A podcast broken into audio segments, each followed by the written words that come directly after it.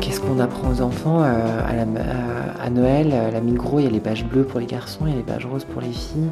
T'as un vélo licorne, t'as un vélo tête de mort. Puis si t'aimes pas les licornes et les têtes de mort, tu vas à pied. Bienvenue dans Décharge, ton podcast de conversation autour des déclics féministes. Je m'appelle Sarah et à mon micro, des personnes racontent leur engagement perso avec une ligne directrice et parfois sans. Dans ce onzième épisode, je reçois Adèle. Avec son travail de psy à la Fondation Agnodis, elle accompagne des personnes trans ou en questionnement et leurs proches. Parce qu'on a beau être en 2020, notre société reste violente face à celles qui sortent du cadre binaire. Et je parle de violence physique, morale, mais aussi administrative, médicale et j'en passe. Avec Adèle, on en a discuté, mais on a aussi fait des blagues sur Lady Gaga, parlé de santé mentale et mis des taloches à l'éducation sexuelle qu'on a reçue enfant. Bonne écoute alors déjà, merci de me recevoir aujourd'hui Adèle, je suis très contente euh, d'être ici. Merci à toi. Ça me fait très rire qu'on passe ce moment ensemble après quand même des années depuis qu'on se connaît, où on a grandi ensemble en Valais. Et s'il y avait une particularité à l'époque et un sujet sur lequel on était particulièrement d'accord, c'était sur Lady Gaga. Et j'ai très envie de parler de ça avec toi en premier lieu. Je te remercie beaucoup de commencer là-dessus. Je te remercie de m'avoir soutenu à une époque où tout le monde était un peu.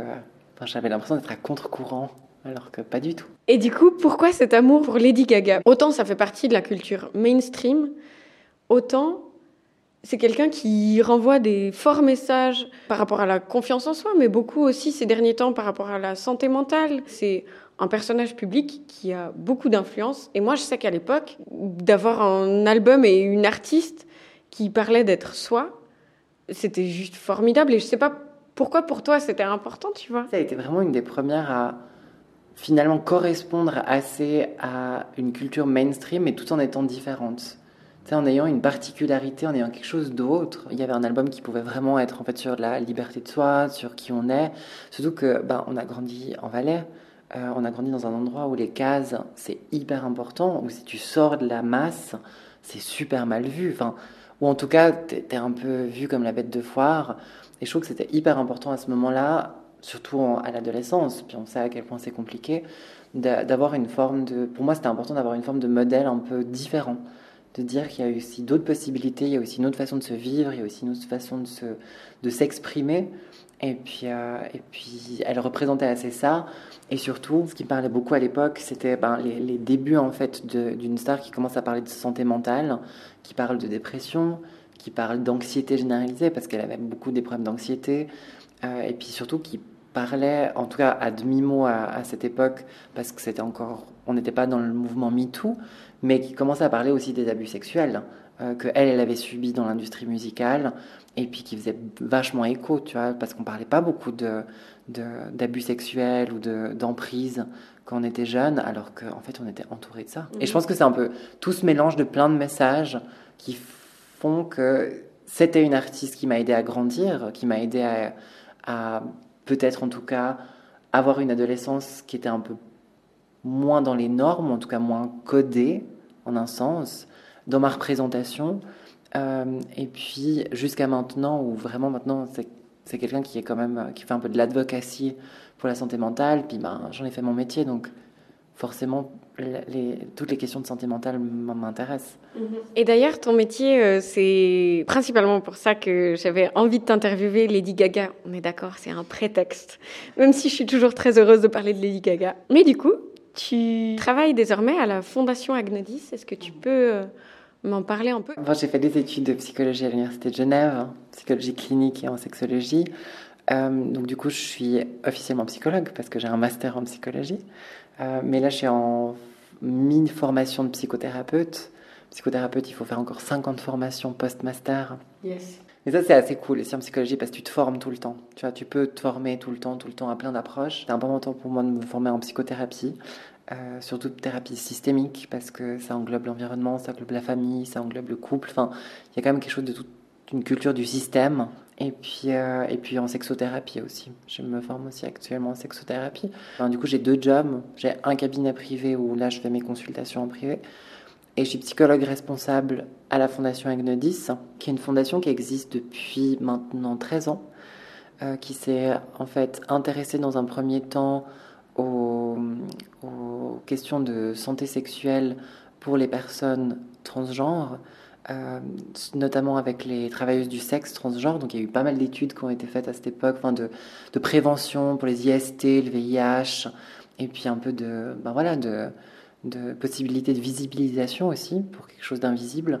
Et puis après, voilà, cette fondation s'est vraiment concentrée sur les personnes trans de manière générale. Et puis j'ai été stagiaire pendant mon master ici et puis restructurer complètement la fondation. Et la fondation est devenue à ce moment-là, enfin, ne s'occupe plus que depuis ce moment-là que des mineurs.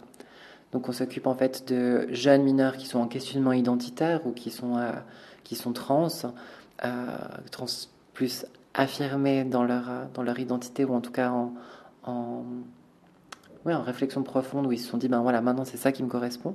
Mais comme on peut aussi s'occuper de jeunes, comme je disais, qui sont en questionnement ou qui sont non-binaires, qui sont genderqueer, gender fluid, enfin voilà, on s'occupe vraiment de la thématique du genre et on accompagne ces jeunes avec leur famille aussi. pour ça que, voilà, tu vois, la systémique, là, c'est important, mhm. parce que la famille, ça, ça reste quand même euh, un système euh, assez primordial pour la construction de soi, dans un premier temps. Alors après, on peut s'en distancer ou pas, mais voilà, dans, ces situations, on voit quand même que c'est un élément qui est, qui est fondamental. Euh, et puis on s'occupe de faire de la psychologie de liaison, c'est-à-dire qu'on dirige les gens dans un réseau de psychothérapeutes euh, qui sont extérieurs à la fondation, de médecins par exemple, s'il doit y avoir des, choses médicales, de travailleurs sociaux aussi. Et puis on accompagne aussi les jeunes dans les écoles euh, pour faire des transitions dans les écoles par exemple. On a, on a édicté en, en 2017 un guide de bonne pratique pour les établissements scolaires, pour l'accompagnement des élèves trans. Et puis euh, ça a été distribué dans tout le canton de Vaud, ça a été distribué dans tout le canton de Genève, et puis sporadiquement un peu dans les autres cantons. Euh, mais, mais, notre fondation a un rayonnement suisse roman. Donc on, on, on, est amené à voir pas mal de situations et puis pas mal de, pas mal de personnes. Alors attends. Une remarque déjà sur laquelle euh, bah, peut-être que tu peux me reprendre si je ne m'abuse, mais pour les personnes qui ne seraient pas habituées euh, à la terminologie et autres, on est d'accord que personnes transgenres, ça englobe les personnes qui ne se reconnaissent pas dans leur euh, sexe biologique attribué à la naissance? C'est ça, c'est le, fait de ne pas se reconnaître dans ce sexe attribué à la naissance, et puis soit de se questionner, soit de, vouloir finalement aller vers l'autre genre ou correspondre plus à un autre genre ou aucun des deux, enfin non-binaire, euh, comme je dis, gender fluide, des gens qui, qui finalement passent un peu entre les deux et puis qui se sentent un peu les deux ou aucun des deux. Enfin, il y a toute une constellation. Nous, on dit de manière générale, le genre, au lieu d'être deux catégories, comme on l'a vu jusqu'à maintenant, c'est un continuum. Puis finalement, sur ce continuum, euh, c'est une nébuleuse. Hein. Enfin, les gens, c'est très éclaté. Il y a autant de, il y a autant de façons de se ressentir, de ressentir son genre de manière générale qu'il y, y, a de personnes en fin de compte. Mais c'est vrai que pour la plupart des gens, bah, on ne se questionne pas sur notre genre parce que ça nous paraît simple depuis qu'on est enfant. Et puis pour d'autres, ben, c'est pas aussi simple que ça.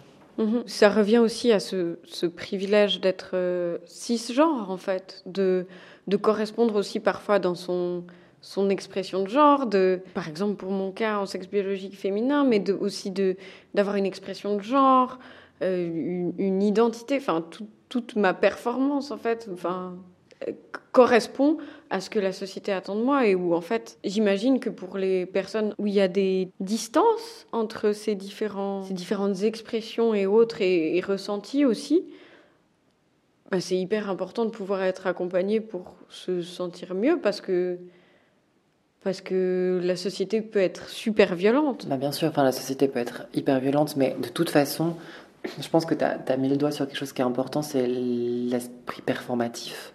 En fait, quel genre de manière générale, hein, qu'on soit une personne cisgenre, qu'on soit une personne trans, qu'on soit, que sais-je, c'est l'aspect de comment est-ce qu'on performe son genre et comment est-ce que notre genre est perçu par les autres.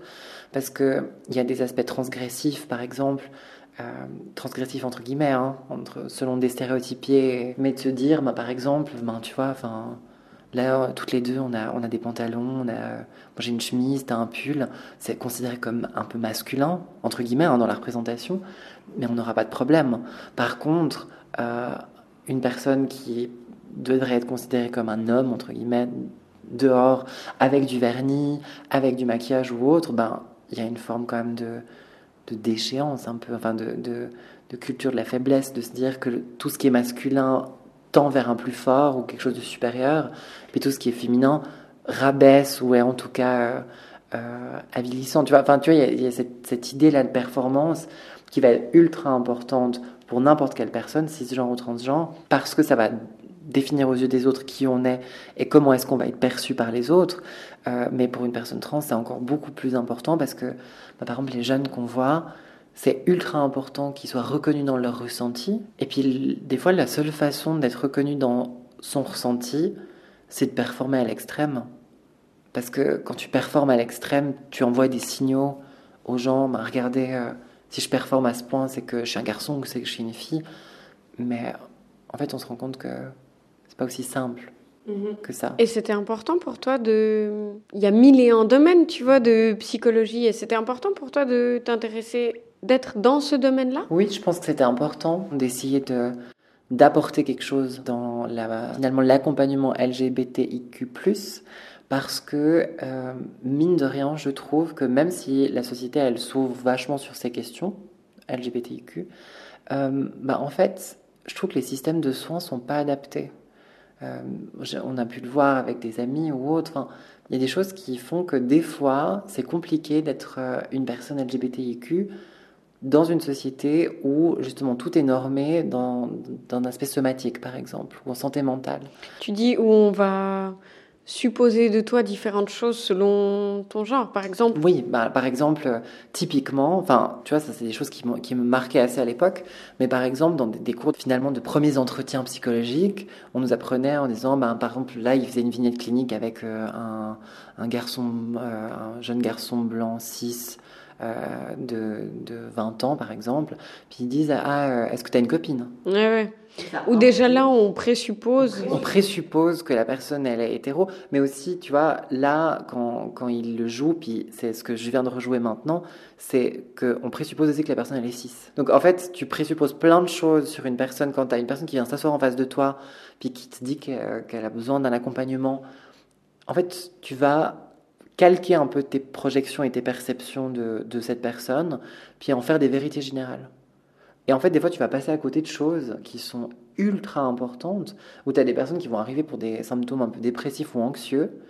Puis en fait, quand tu creuses, ben, ça peut être lié, par exemple, justement à, au stress minoritaire, ce qu'on appelle le stress minoritaire. Mhm. Est-ce que tu peux euh, expliciter ça? Ouais, ben, le stress minoritaire, en fait, c'est cette idée que il y a une invisibilisation de certaines thématiques. Par exemple, de devoir faire, ben, là sur les thématiques LGBT, de devoir faire son coming out.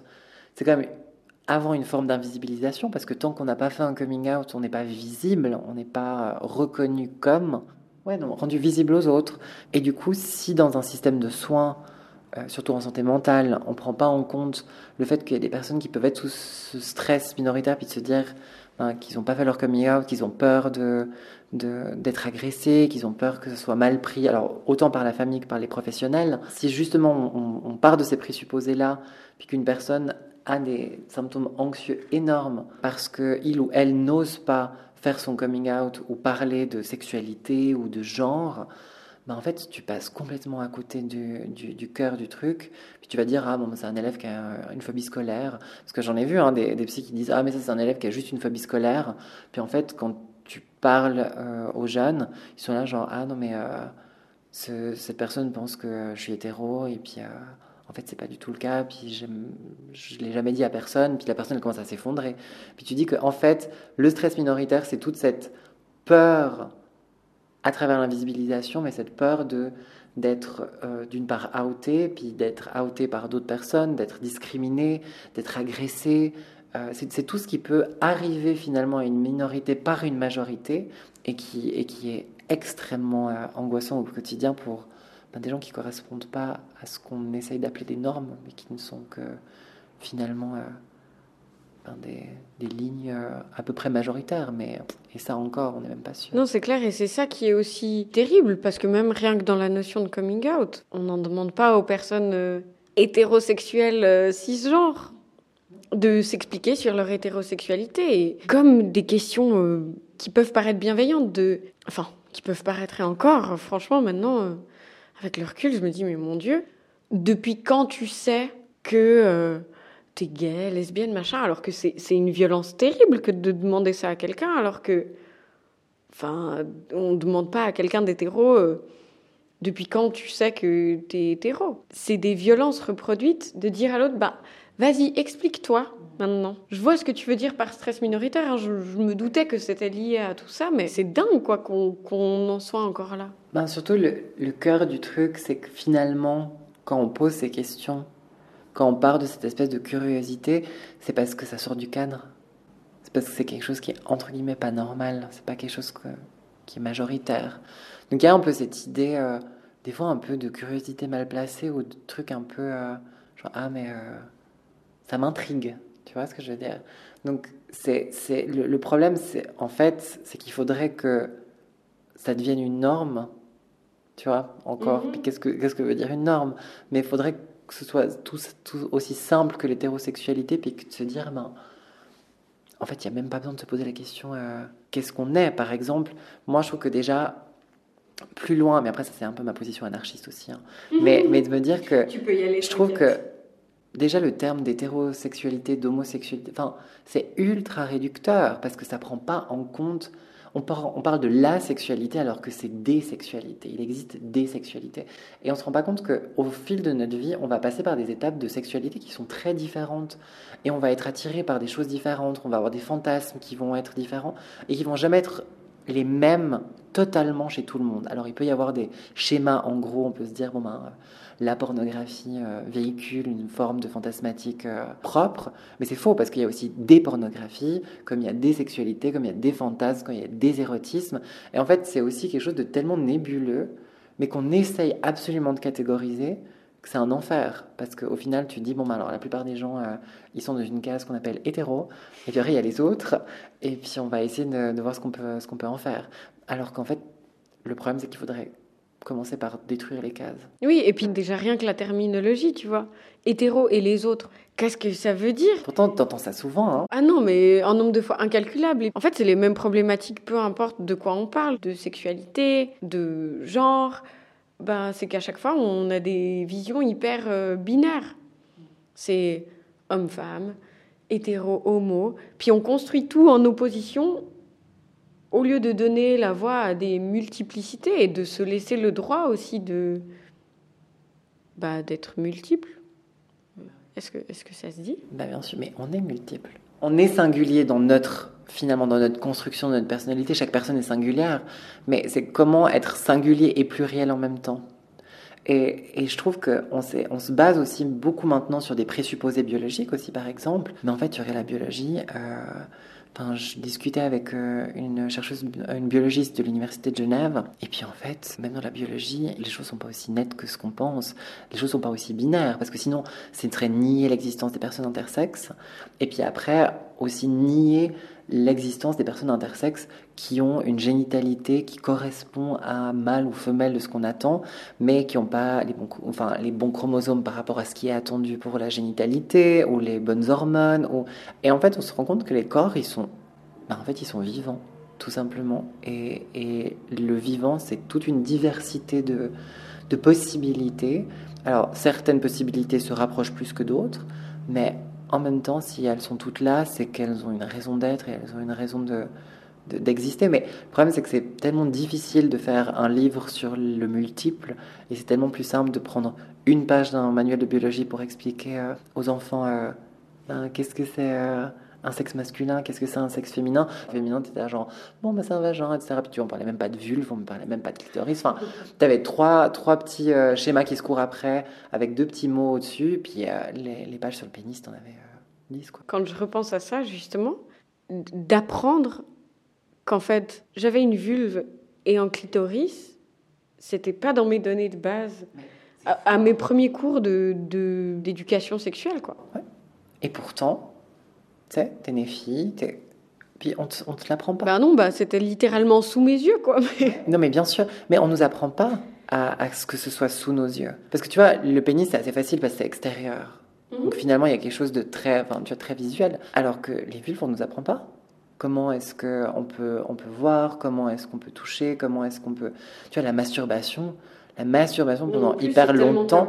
Donc, oui, alors déjà c'est tabou, mais pendant hyper longtemps, moi j'étais persuadée que le terme masturbation c'était que pour euh, que pour les mecs. C'est assez dingue et on n'en parlait pas. Bon après, on est aussi d'une autre génération, mais mais, euh, oh mais, dans le sens, non mais c'est horrible, mais mais c'est mais c'est vrai que notre génération en Valais par exemple, on n'a jamais eu des cours d'éducation. Tu te rappelles des cours d'éducation sexuelle? Ils apprenaient à, nous montrer sur ces espèces de pénis en sagex là, à mettre un préservatif, mais c'est tout. Il n'y avait pas de question de sexualité, il n'y avait pas de question de, de des organes génitaux féminins non plus. Euh, et puis en fait, on parlait, on parlait de rien. Alors que maintenant, ça commence un peu à s'ouvrir, tu vois, genre dans le canton de Vaud, je sais que la santé sexuelle, ils font beaucoup plus de choses, qu'ils abordent plein de choses avec les enfants. Non mais franchement, moi à l'époque, je sais pas, alors disons, allez, 2005, bah, littéralement la première fois qu'on m'a parlé de sexualité, effectivement pour me montrer en phallus sans sagex, mettre une petite capote dessus, et puis voilà, blablabla, un discours sur une sexualité euh, protégée, euh, empêcher le sida, blablabla, un truc vraiment de protection contre les maladies, tu vois. Et encore le discours sur les IST, alors là, euh, nada. Mais j'ai pas souvenir qu'on m'ait parlé de plaisir, de consentement, et que c'était pas des vocabulaires abordés du tout, tu vois. Mais surtout que, tu le dis bien, c'est quand, quand on parle justement de de, ce pénis en, en, en je, crois que tout le monde l'a eu quand même, les gens de, de notre génération. Euh, non, mais pour dire que c'est quand même aussi une sexualité pénétrative. Donc il n'y a pas aussi de la place pour, pour les autres formes d'érotisme et l'idée du plaisir, parce que finalement, cette sexualité qu'on nous présente, alors bien sûr, il faut faire attention aux maladies, mais elle est surtout pénétrative. Pourquoi? Parce qu'elle est là pour la procréation. Parce qu'elle est là pour faire des enfants. Maintenant, il faut. Euh, si, vous, si vous avez une sexualité, elle sera pour but à long terme de procréer, de, mhm. d'amener la vie, etc. Puis en fait, on, on, on, nous sort quand même un peu ce discours implicitement. Mais la question du plaisir, en fait, on s'en fout. Ce que je remarque aussi, c'est que parfois j'ai l'impression que pour qu'un rapport sexuel soit réussi hors question de procréation, etc., parce qu'on a quand même relativement le choix d'avoir des enfants ou non et de contrôler notre fertilité, mais j'ai quand même l'impression qu'il y a toujours ce postulat selon lequel un rapport sexuel réussi implique une pénétration et surtout, alors une pénétration certes, mais pas n'importe laquelle, une pénétration pénis-vagin. Oui, mais il y a... Mais quelle autre pénétration peut-il exister? Mais regardez vos doigts et puis mettez-les vous, quoi non, mais, non, mais c'est vrai. Puis, et surtout que dans un, rapport sexuel pénétratif réussi, il faut qu'il y ait éjaculation. Ah mais éjaculation masculine. Après, on doit pas d'éjaculation féminine, là, euh, là, par contre, ça va commencer à bredouiller. Mais, mais, mais c'est assez intéressant de voir que tout est fait dans l'optique d'un plaisir, entre guillemets, qui est que pour les hommes, qui est éjaculatoire. Puis en plus, on sait que maintenant, euh, il y a éjaculation des fois sans anédonique, donc sans, sans plaisir. Oula, alors là, euh, j'avais pas la terminologie en tout cas. Il y, a, en fait une. Euh, enfin, ça arrive qu'il y ait aussi cette injonction-là pour les hommes que l'éjaculation, elle doit être forcément orgastique. Et puis en fait, il y a des. Liées au plaisir. Ouais, il y a des éjaculations qui ne le sont pas. Et qui sont donc du coup Adénodique. Anédonique. Ok. Puis en fait, c'est juste pour dire qu'il y a une éjaculation, mais il n'y a pas d'orgasme. Il n'y a pas de moment de plaisir. Et encore, orgasme et plaisir, c'est pas la même chose, tu vois. Tout, tout ce qu'on a appris, il faut le déconstruire. Et ça prend un temps fou. Mhm. Dans ta profession, tu t'intéresses aux questions ben, de genre, d'identité, de sexualité. Et tu l'as soulevé avant, c'est aussi des thèmes très actuels. Et qui sont aussi repris médiatiquement. Et alors moi je suis très heureuse euh, de t'avoir dans mon podcast après que tu aies euh, été l'experte des médias euh, traditionnels. Mais je me demandais surtout comment est-ce que ça se passe pour toi de parler de ces sujets où je sais aussi que j'ai déjà pu entendre, alors hors cercle militant, etc., des gens qui peuvent dire Ah mais les questions LGBT on en parle tout le temps. Enfin, comment c'est pour toi en 2020 de t'exprimer sur ces questions qui font l'actualité? Et pourquoi est-ce que tu penses que ça fait autant l'actualité? J'ai plusieurs réponses à cette question. Déjà, je trouve que c'est un peu... Euh, c'est toujours très artificiel parce que tu vois, on a toujours envie de trouver des professionnels. Et en fait, on va jamais tellement s'intéresser aux personnes concernées directement. On va jamais aller vraiment dans le cœur des choses. Ou alors, si on va auprès de certaines personnes concernées, ce sera vraiment dans un but un peu euh, de spectacle, quelque part, un peu de, de suivre une personne dans une journée typique et puis euh, d'être un peu cette petite souris qui suit une personne puis qui rentre dans son intimité. Donc il y a quand même quelque chose de très euh, voyeuriste, de très voyeuriste, ouais, un peu un peu un peu de télé-réalité. Et puis te dire ah mais comment comment vivent les gens euh, alors que ben, tu feras pas ça avec n'importe quelle autre personne. Enfin, je veux dire, ça pourrait être. Oui, ce serait considéré comme du voyeurisme. Et puis, euh, tu aurais une plainte aux, fesses. Mais, mais, mais donc, déjà, d'une part, il y a ça. Il y a aussi cet aspect professionnalisant où on va faire que de demander l'avis des professionnels sans vraiment demander l'avis des personnes concernées, où les personnes concernées vivent leur vie ou montrent un morceau de leur intimité sans pouvoir vraiment parler à un moment donné de qui ils ou elles sont, mais de façon très beaucoup plus structurée sur un plateau télé, sans être dans sa salle de bain en train de, de, se maquiller euh, alors que le chat est en train de ronronner entre, entre les jambes.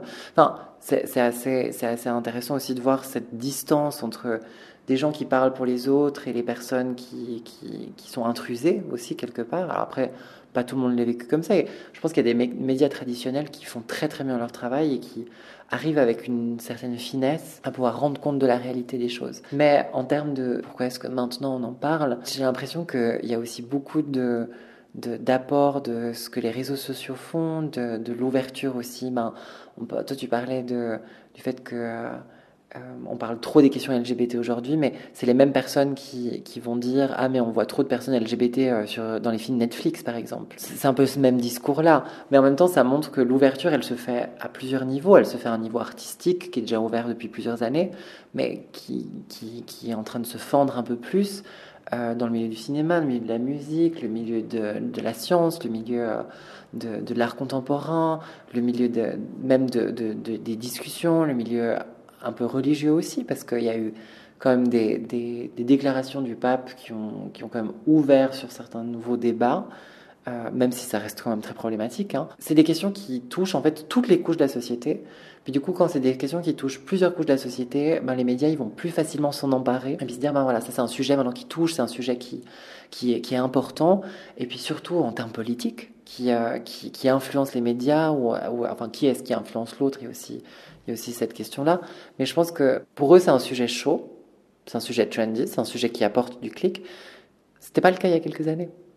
Et c'est assez intéressant de voir que ça fait que 2-3 ans qu'en Suisse, on s'intéresse médiatiquement un peu plus quand même aux questions euh, de façon plus, plus flagrante, j'ai envie de dire, aux questions LGBT. Parce qu'il y a un, un, mouvement un peu mondial, parce qu'il y a des mouvements un peu plus protestataires aussi à l'étranger, il y a des pays qui s'ouvrent, il y a eu le mariage pour tous en France, euh, il y a de plus en plus de pays qui ont euh, eu le mariage pour tous. Donc il y a aussi toute cette mondialisation de l'information qui font que ben, maintenant euh, la Suisse s'ouvre un peu et puis les médias du coup vont prendre ces sujets, passer des hot topics, mais rien ne nous dit que ben, dans 5 ans ce sera moins trendy, puis finalement, on fera pas plus d'articles sur autre chose. Et toi, en général, comment tu le prends d'être euh, pas prise à partie, mais d'être euh, interrogée sur ces thématiques? Alors moi, je veux bien rester à un niveau qui est très euh, théorique.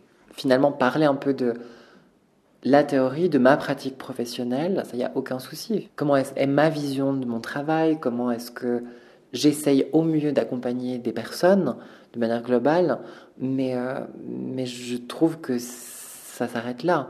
Euh, parce que après tout, tout, le reste, je peux pas parler pour tout le monde. Et encore, quand je parle de mon travail, je vais parler de quelle famille, quels jeunes j'ai pu accompagner et comment est-ce qu'on les a accompagnés.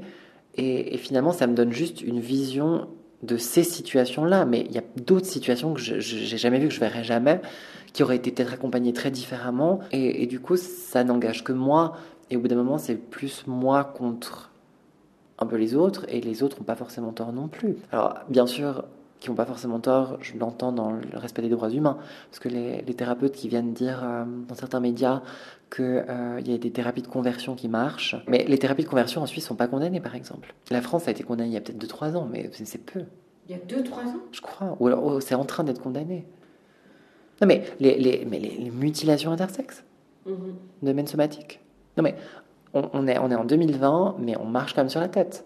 Il y a quand même des choses qui sont, qui sont dites, qui sont hyper graves. Comme si on est quand même toujours à cette, cette idée qu'il y a des êtres qui sont supérieurs et des êtres qui sont inférieurs. Et qu'on n'a pas tous les mêmes droits, qu'on n'a pas tous les mêmes, euh, les mêmes possibilités. Et encore, on revient aux questions de normes. Là, quand tu parles aux mutilations intersexes, etc., j'ai l'impression que, par exemple, si on parle de mutilation génitale, alors on va avoir un discours, par exemple, sur l'excision, mais qui se couple à des notions hyper racistes, où ça va être des excisions euh, dans des pays africains ou autres qui vont être montrées, qui vont être documentées, on ne regarde pas sous le tapis suisse. Qu'est-ce qui se passe à notre échelle? Oui, par exemple, euh, une enfant qui est excisée, on va se dire, ah mais euh, c'était des organes génitaux entre guillemets sains, et puis on a on a coupé euh, quelque chose et puis on a enlevé. Alors que ce qu'on a fait pendant longtemps en Suisse sur les enfants intersexes, certains médecins vont peut-être te dire, ben, on les a rendus normaux. Mais ça, on n'en parle pas parce que on est un pays entre guillemets civilisé. Il y a cette idée quand même très colonialiste là, hein, de se dire, ah, nous, euh, nous, on est vraiment les, bons pays européens, on ne fait pas ce, genre de choses parce que nous, on le fait pour des raisons médicales et de santé de, de ces enfants, alors qu'un enfant intersexe peut très bien grandir avec euh, des organes génitaux ambigus et n'avoir aucun problème de santé, hein, juste qu'on se le dise. Tu dis au niveau des opérations euh, appelées euh, de réassignation De réassignation, oui. C'est une forme de réassignation parce qu'il n'y a pas de place pour les enfants intersexes. Parce que quand tu sors de l'hôpital avec un enfant qui a des organes génitaux ambigus, tu mets quoi? Tu mets M ou tu mets F? Sur les petits documents euh, partout, etc. Quand on te demande ta case, on revient à la case. De nouveau, binariser et puis reconstruire, alors qu'il peut y avoir, euh, bah, comme tu disais avant, des nébuleuses et des continuums. Je trouve que ça correspond un peu plus à la réalité d'un continuum, parce que le continuum, on a vraiment cette idée de ligne. Mhm. Donc comme si on peut pas non plus s'écarter de la ligne, alors que nébuleuse, ça va dans tous les sens.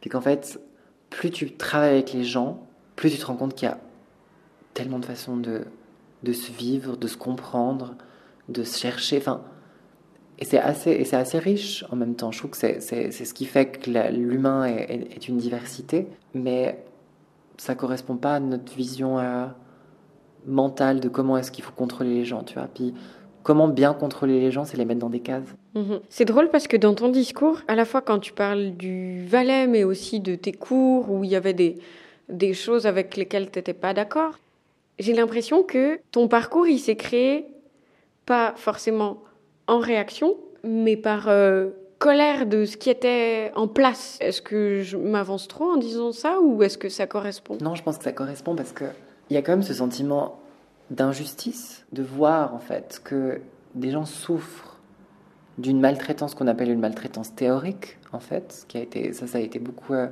explicité par, euh, par une auteure qui s'appelle Françoise Sironi, où elle dit qu'en fait, un cadre théorique, euh, psychiatrique, psychologique, somatique, enfin, quel qu'il soit, enferme les gens à l'intérieur. C'est-à-dire que quand tu es praticien, praticienne, ben, si la personne ne correspond pas à ton cadre, ben, tu vas essayer de la faire rentrer de force, ou tu vas essayer en tout cas de, de, faire qu'il y ait une correspondance avec ce cadre, au lieu de d'écarter le cadre ou de le faire exploser. Et je pense que c'est ça qui m'a toujours dérangé, c'est cette idée qu'il y a des modèles en psychologie, et puis en fait tout le monde correspond à peu près à ces modèles, et puis qu'en fait tu peux classer tout le monde dans des modèles, dans des cases, dans des... Et, c'est tellement pas ça. C'est tellement... Alors bien sûr, il y a des situations où tu peux finalement voir une tangente ou voir quelque chose qui, qui a l'air de se profiler, mais c'est pas des vérités générales. Parce que là, on vient finalement dans, dans tout ce qui est un peu freudien. Parce que tout ce qui est un peu freudien, c'est vraiment cette idée de je prends mon expérience personnelle, j'en fais une théorie, et puis je l'applique à tout le monde. C'est caricatural. On va plaquer ce qu'on voit sur une majorité ou ce qu'on voit sur soi, puis en fait, on va le plaquer aux autres. Mais c'est ultra égocentrique. Mm-hmm. C'est ultra universaliste. Et c'est tellement, tellement loin de, c'est tellement loin de ce qui est de, la réalité des choses. C'est tellement loin de ce qui peut être vécu par les gens. Et du coup, des fois, j'ai l'impression que les gens s'autorisent pas à vivre les choses ou à les sentir. Typiquement, moi, l'exemple qui me frappe toujours le plus, c'est cette idée, et ça, on, ça, on l'entendait quand même beaucoup quand on était enfant. Tu quand tu es dans le parc, euh, jouer avec les autres enfants, il y a une petite fille qui tombe, bah, ok, on vient s'occuper d'elle, etc. Dès qu'il y a un petit garçon qui tombe et qui pleure, on lui dit Ah non, mais euh, faut pas pleurer, hein, parce que pleurer c'est pour les filles, c'est pour les chochottes. C'est de là que ça commence, c'est de là que ça part. C'est quand on contrôle les émotions, on contrôle la capacité de se vivre, la capacité de se penser en tant que personne, ou de, se ressentir aussi, parce que les émotions, c'est aussi c'est ressentir des émotions, mais ça permet aussi de se ressentir soi-même face à un environnement. Et c'est très pernicieux parce que ça part de petites choses comme ça. Et en fait, ça nous bousille à l'âge adulte en se disant qu'on doit correspondre à certaines cases, certaines normes. Et puis, euh, puis c'est ça qui m'a toujours révolté, de se dire qu'on doit absolument être dans cette, euh, dans cette idée de catégorie et en psychologie, malheureusement, c'était encore beaucoup très catégoriel. Là, je parle de quelque chose d'universitaire, hein. je parle d'une psychologie universitaire. Parce qu'il y a d'autres formes de psychologie qui vont être beaucoup plus proches de l'être humain, tu vois. Euh, mais ce n'est pas, pas cette psychologie qu'on t'enseigne à l'université, malheureusement. Et là, tu parlais d'injustice, etc. Et est-ce que tu as l'impression que ton déclic féministe, il était lié à la perception d'une injustice? Ou quand est-ce que tu dirais que tu as commencé à t'intéresser à ces aux différentes questions hein, que ça peut englober le fait d'être féministe, ou du moins d'y apposer ce mot. Je pense que ça s'est fait en plusieurs temps. Parce que je me suis pas tout de suite rendu compte, en fait, du problème d'égalité. J'avais l'impression que tout le monde était un peu égaux, puis qu'en fait, ça, bah, en fait, on vivait dans un monde quand même qui est vachement égalitaire. Mais, mais tu vois, là, le discours que je fais, par exemple, sur les enfants, sur le petit garçon qui pleure, etc., je le fais en tant qu'adulte, parce que j'ai pu déconstruire un peu tout ça. Mais ça a pris tellement de temps. Dans un premier temps, ça a été plus dans mes lectures. J'avais lu Judith Butler, par exemple, euh, sur, les, sur les questions du genre. Enfin, c'est une, une philosophe et professeure d'université américaine ben, qui, qui, parle justement de la performativité du genre, par exemple, qui remet beaucoup en question les questions de, de genre, de société. Après, une personne centrale dans, dans cette déconstruction, puis dans cette nouvelle approche de, du féminisme, c'est Virginie Despentes euh, King Kong Theory. Ça a participé à ton déclic? Ça a participé à mon déclic sur plein de points, King Kong Theory. Parce que c'est des choses que j'ai pu ressentir, mais sans pouvoir mettre en mots. Je sentais des décalages, je sentais des énervements contre certaines choses ou un, manque d'accord, mais que j'arrivais pas forcément à, exprimer parce que j'avais lu aussi, euh, peut-être, je sais pas si tu connais Valérie Solanas, qui a tiré sur Andy Warhol, enfin qui est celle qui a tiré sur Andy Warhol, puis qui a écrit quand même un, un, manifeste qui s'appelle le Scum Manifesto. Il y a un jeu de mots parce que Scum, ça veut dire, euh, enfin ça, ça veut dire dégueulasse ou connard, un truc comme ça. Et puis en fait, c'est l'acronyme pour Society for Cutting Men, donc c'est une société pour euh, castrer les hommes. Et en fait, c'est un, un, ouvrage féministe ultra radical, où là, elle explique comment euh, vivre dans une société où on exterminerait complètement les hommes, et puis qu'on en garderait certains juste pour euh, en faire un peu, pour les traire, puis euh, faire des enfants éventuellement, euh, ou bien s'en servir comme esclave. Non, mais c'est assez intéressant parce que tu vois, c'est un féminisme là plus extrémiste, mais qui, soulevait quand même des questions importantes pour les années 60, parce que ça, a été écrit dans les années 1960. Et, c'est là, je pense que je me suis aussi un peu penchée sur, sur les autres formes de féminisme. Puis après, ben voilà, justement, je suis arrivée sur du dépente, je suis arrivée sur, euh, sur d'autres, euh, d'autres ben, maintenant exemple Paul Preciado, qui, a, qui, qui avait écrit un, un, essai qui était absolument incroyable, qui s'appelait Testo Junkie, en 2008. Euh, qui, qui, est en fait sur cette idée aussi plus loin du féminisme, encore dans, dans, le, dans, dans la conception de, de ce qu'on en a des problèmes d'égalité, euh, mais, mais, du corps aussi. Qu'est-ce que le corps euh, Est-ce que je peux être une femme et m'injecter de la testostérone et qu'est-ce que ça va me faire? Et qu'est-ce que ça va me dire de ma féminitude, de ma féminité de qui je suis en tant que femme ou qui je suis en tant qu'homme ou qui je suis en tant qu'aucun des deux. Donc ça, ça a été un essai assez important et peut-être que aussi, malheureusement, une des choses qui, qui a pu être très heurtante, même si j'ai quand même beaucoup de chance, hein, je ne dois pas du tout renier mes privilèges là-dessus, mais de voir que pour un même poste, tu peux gagner moins, que pour une des mêmes compétences, on va privilégier un homme, tu as l'impression que finalement, pour atteindre un point, un homme il va faire deux pas et toi tu vas en faire dix. Et tu les fais en courant pour essayer d'être à peu près à la même hauteur. Tu vois. Le fait de me rendre compte de ça dans le milieu professionnel, euh, à l'université aussi, quand, ben, quand, quand tu es une fille, des fois à l'université, il y a certaines de tes théories ou de tes thèses qui passent moins mhm. que si c'était un homme. Et je pense que c'est aussi me confronter à ça qui m'a permis à beaucoup plus me construire dans une nouvelle forme de féminisme ou de réflexion du féminisme et de l'importance aussi du féminisme. Et tu dirais du coup que c'est la lecture de tout ça qui a participé à tes déclics? J'ai l'impression que c'était déjà, bon, pas que Lady Gaga, hein, mais qu'il y avait ces questions, tu vois. Oui, mais avant et que ça, ça a fourni la matière à réflexion, tu sais, pour pousser plus loin et tout ça. Je pense que ça a fourni un mot. Ouais. parce que peut-être je l'ai, je l'ai, je l'ai peut-être évoqué juste comme ça, mais c'est plus. Avant, c'était ressenti. Donc, tu vois, c'est pas un déclic, c'est un ressenti. Mais finalement, ça a été un déclic de savoir où est-ce que ces ressentis vont. Qu'est-ce que ce qui me chiffonne à l'intérieur, qu'est-ce que c'est en fait? Qu'est-ce qui m'embête en fait, vraiment? Qu'est-ce qui, qu'est-ce qui faisait qu'il y avait un truc un peu de rage, sans vraiment savoir quoi, parce que c'est flou, hein, enfin, tous ces concepts qu'on parle, enfin, c'est quand même super flou, alors que c'est, très réel en même temps. C'est à la fois des terminologies, mais qui mettent des mots en fait sur des vécus. Puis on, puis on nous donne pas ces mots. Le féminisme, on, on nous en parle pas. Et c'est quand que tu te l'es approprié ce mot? Ou que tu t'es dit, attends, si ça, ça me parle, c'est peut-être que en fait, je suis féministe. Ça a vraiment été beaucoup plus tôt à l'université. Alors après, je sais pas si ça vient aussi de notre canton où ben, c'était moins des choses qui se disaient, puis on était quand même dans... ben, mine de rien, on a quand même fait nos études dans, un collège qui était, qui était catholique, qui était géré par des chanoines.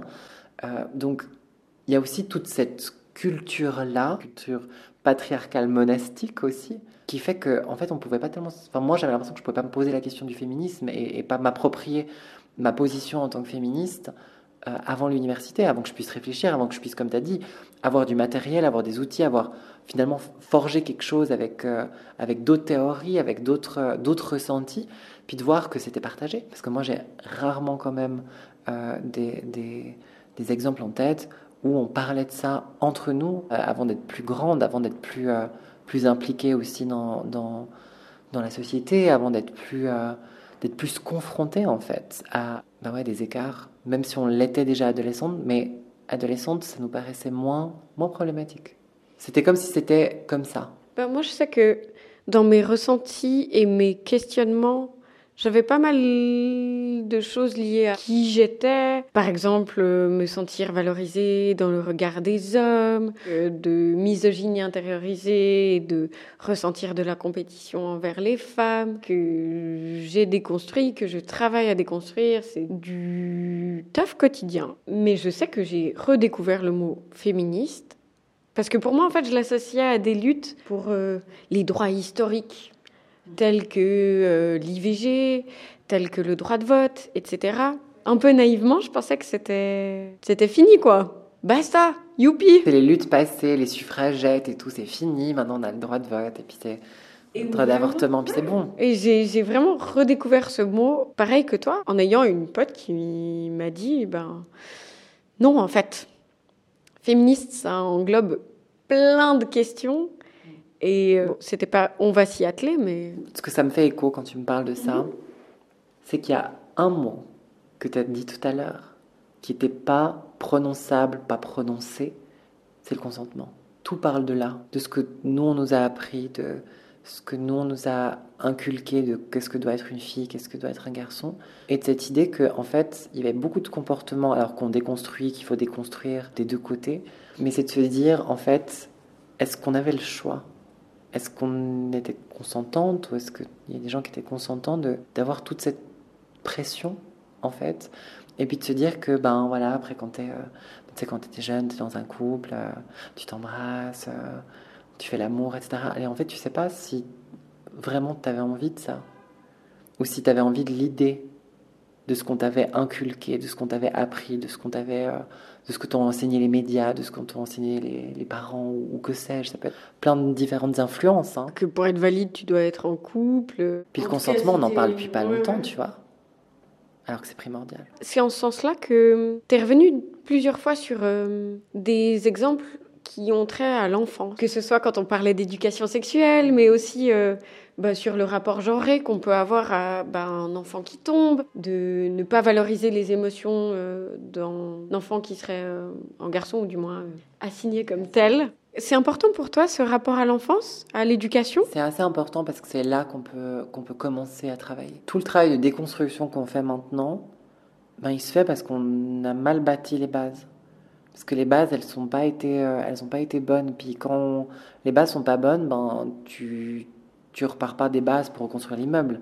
Tu es obligé de déconstruire chaque étage l'un après l'autre, ou alors de démolir le truc d'un coup. Il y a tout cet aspect de construction qui est hyper importante, et je pense que l'éducation, ça a une part hyper importante dans, dans toutes ces luttes. Alors on parle de lutte féministe, on parle de lutte LGBTIQ+, et, et tout ça, ça peut être vraiment déjà dans l'enfance une, une forme d'apprentissage, en tout cas de, de, compréhension. Alors après, c'est très utopique de ma part, hein, parce que ça voudrait dire qu'il faudrait déconstruire tout. Il faudrait que chaque parent soit un peu, un peu woke. Faudrait que quand tu dis woke, c'est-à-dire euh, woke dans le sens, enfin, qui, connaissent un peu plein de questions euh, euh, liées au, féminisme ou liées aux luttes minoritaires sur plein de minorités, hein, pas que LGBT, mais, mais vraiment de, plein d'autres. Donc ça voudrait dire avoir un large éventail aussi de de, connaissances, de culture, de, d'appropriation de, ce qui a été compris, tu vois. Puis ça, c'est pas donné non plus à tout le monde, parce qu'on tout, tout, ce qu'on parle maintenant, c'est parce qu'on l'a lu, c'est parce qu'on nous l'a enseigné, c'est parce qu'on a discuté, mais il n'y a pas tout le monde qui,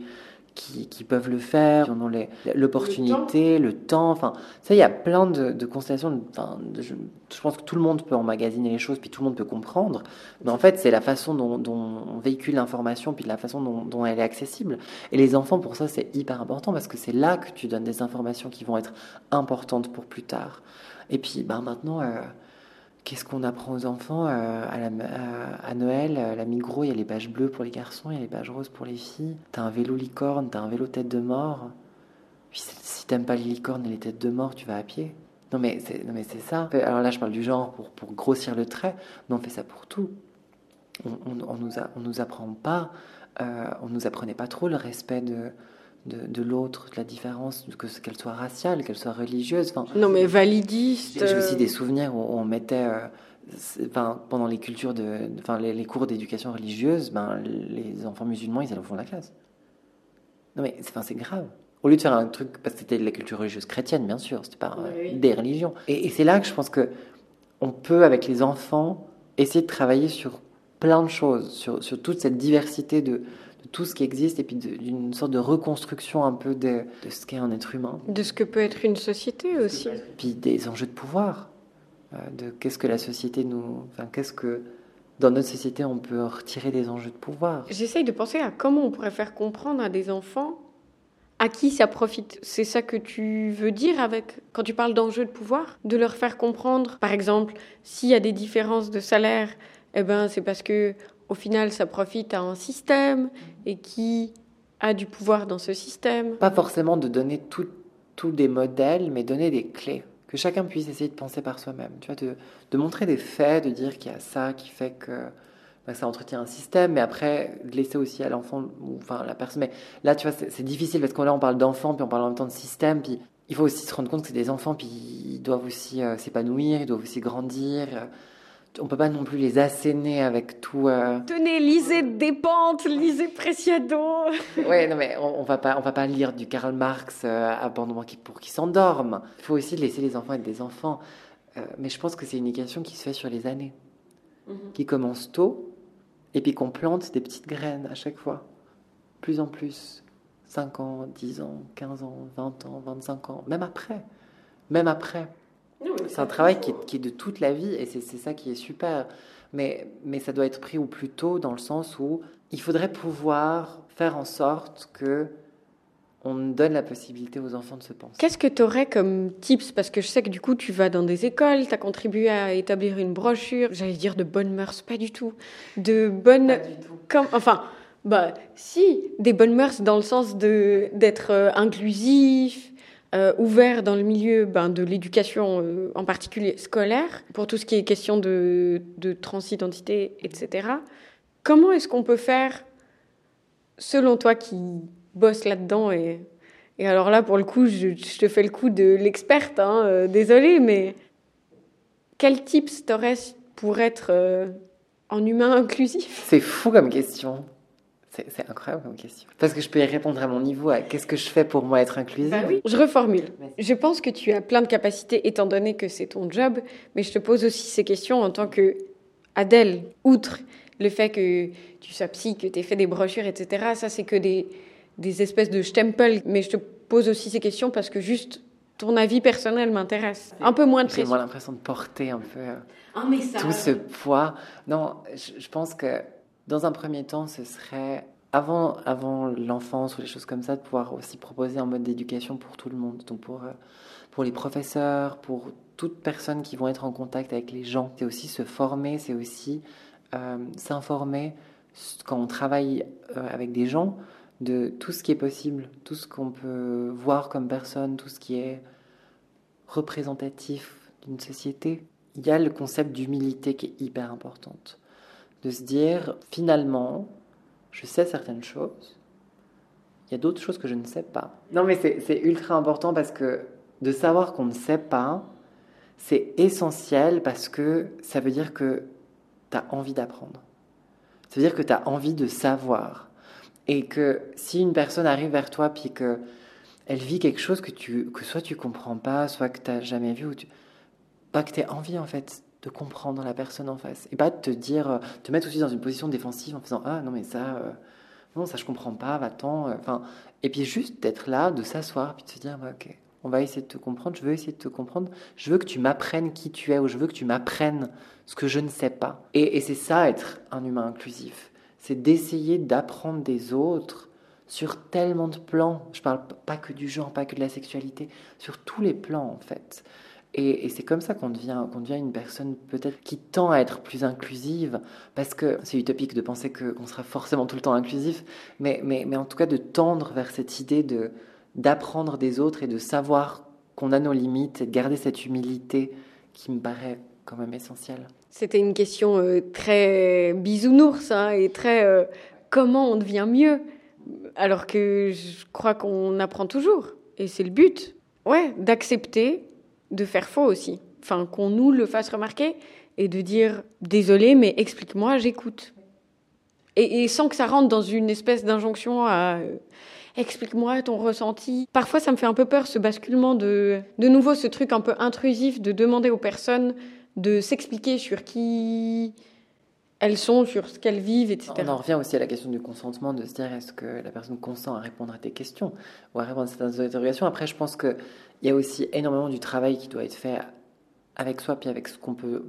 On vit quand même à une ère où à portée de doigt, on a autant d'informations que possible. Alors, pas toujours des très bonnes informations, mais je pense que sur n'importe quelle thématique ou chose, on peut, on peut se renseigner de notre côté, on peut essayer de lire des choses sur Internet, on peut essayer de lire des livres, on peut essayer d'écouter des reportages. C'est pas à l'autre forcément de nous éduquer, mais de nous donner des clés pour finalement parfaire un peu cette éducation ou parfaire un peu cette, cette, cette idée d'inclusivité. Mais c'est clair que ça ne doit pas être un travail où la personne en face, elle doit, elle doit apprendre qui elle est ou elle doit apprendre euh, trop de choses. Enfin, surtout qu'il faut pas, le but c'est pas d'être intrusif non plus, mais c'est de se dire, ben voilà, je me pose dans une position basse, puis de me dire que si d'un coup je fais une erreur, c'est ok comme tu dis, hein, que je sois reprise, que qu'on me dise ah ben en fait non, vous n'avez pas du tout compris ou c'est pas ça ou ça ça me blesse. Puis surtout en fait de pas le prendre mal, d'un coup sur la défensive et puis euh, puis sans non plus euh, se morfondre en excuses pendant euh, trois semaines. Le but, c'est aussi de se dire, ben voilà, je suis désolé, excuse-moi, est-ce qu'on peut reprendre, est-ce que peut m'expliquer ça, dans, dans l'idée de faire mieux la prochaine fois.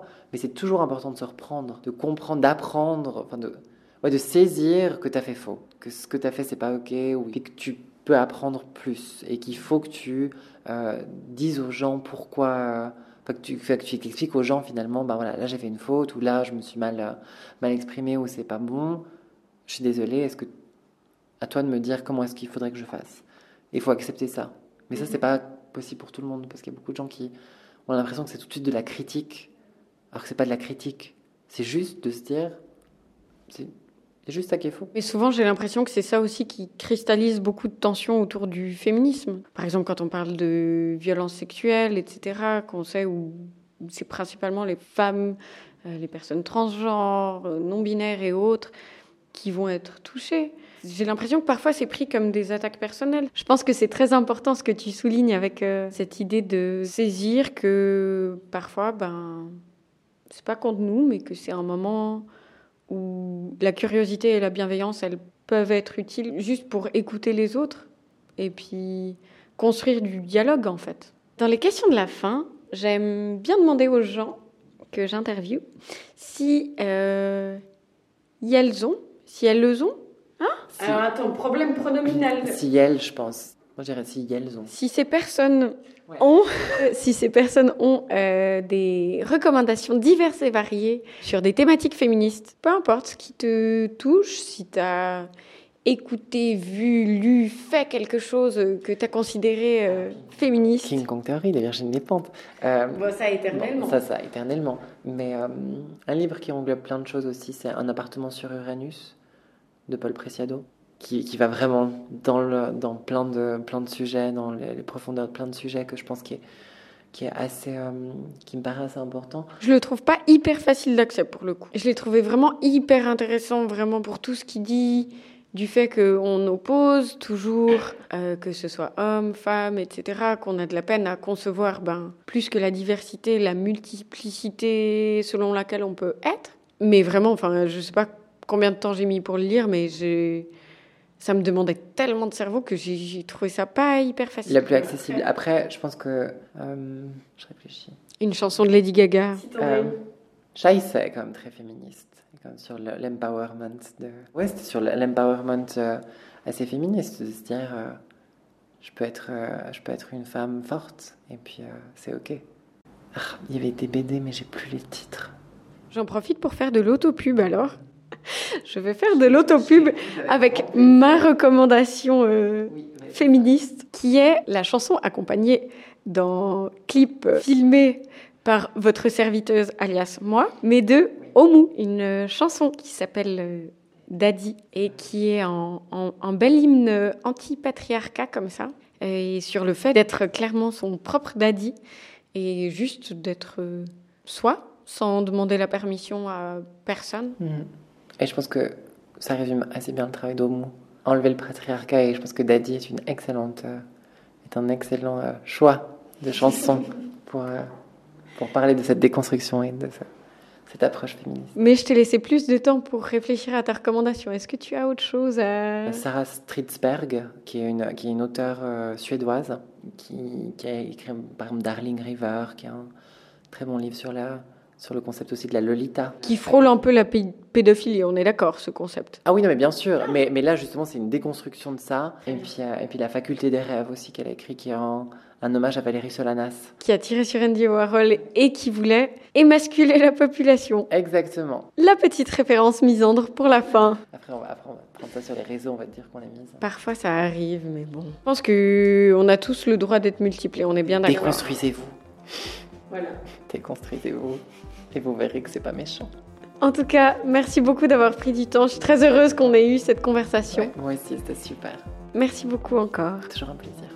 Merci à toi d'avoir écouté ce podcast. Et surtout, si ça t'a plu, n'hésite pas à partager, commenter, liker, mettre des étoiles sur ton application de podcast préférée. Bref, soutiens mon travail, ça me fait toujours plaisir. Et en plus de ça, tout retour peut m'aider à m'améliorer. Merci à Décadré pour le soutien, la collaboration et la diffusion. Et on se retrouve tout bientôt pour d'autres épisodes. Allez, à tantôt